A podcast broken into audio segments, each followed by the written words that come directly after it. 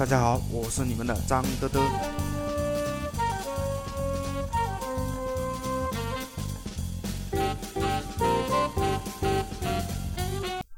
上个节目我们讲了两点，好，我们接着讲。知乎引流的核心就是好的专业的知识，这个是至关重要的。所以无论你是什么领域，一定要懂得一些行业类的知识。如果你是业内专家，那知识自然不必多说。如果你想做这个领域，但是你的知识并没有那么多，建议你立刻去学习，而且也不用学到多么精深。学习的话，这里有两种方式：找到你想回答的问题。如何找问题，我后面会讲。然后去网上搜索这个问题的答案，例如怎么美白，你就把这个问题在各大平台进行搜索。这个时候你会得到很多的答案。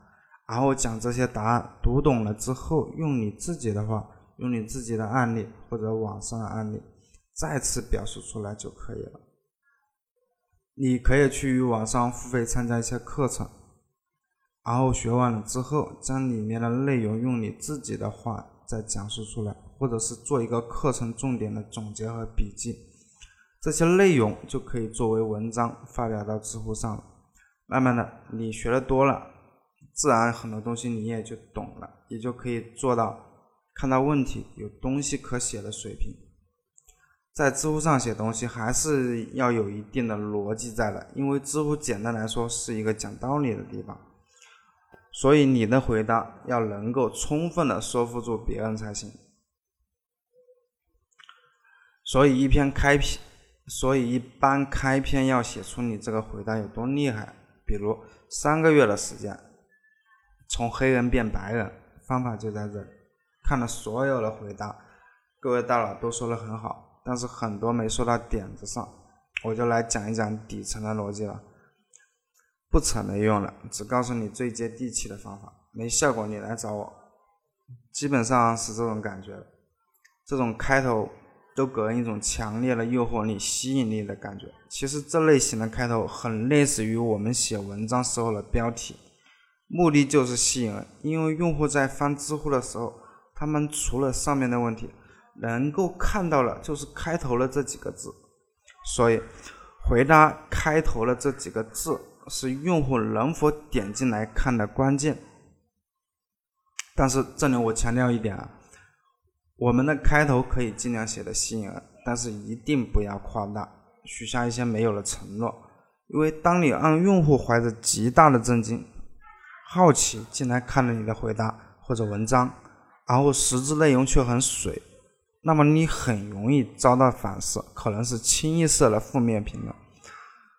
这个也是知乎平台和其他平台的不同。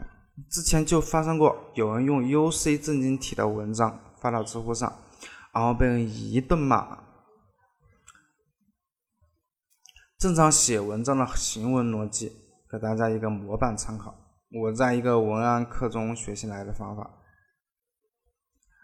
下面给大家说一下我自己总结的方法，或者说是小技巧，就是大家在写文章的时候，尽量写的真实，就是最好说到哪里就能够有图片对应上，这样读者看了你这个这篇文章才会更信服你，觉得你说的是真的，你说的有道理。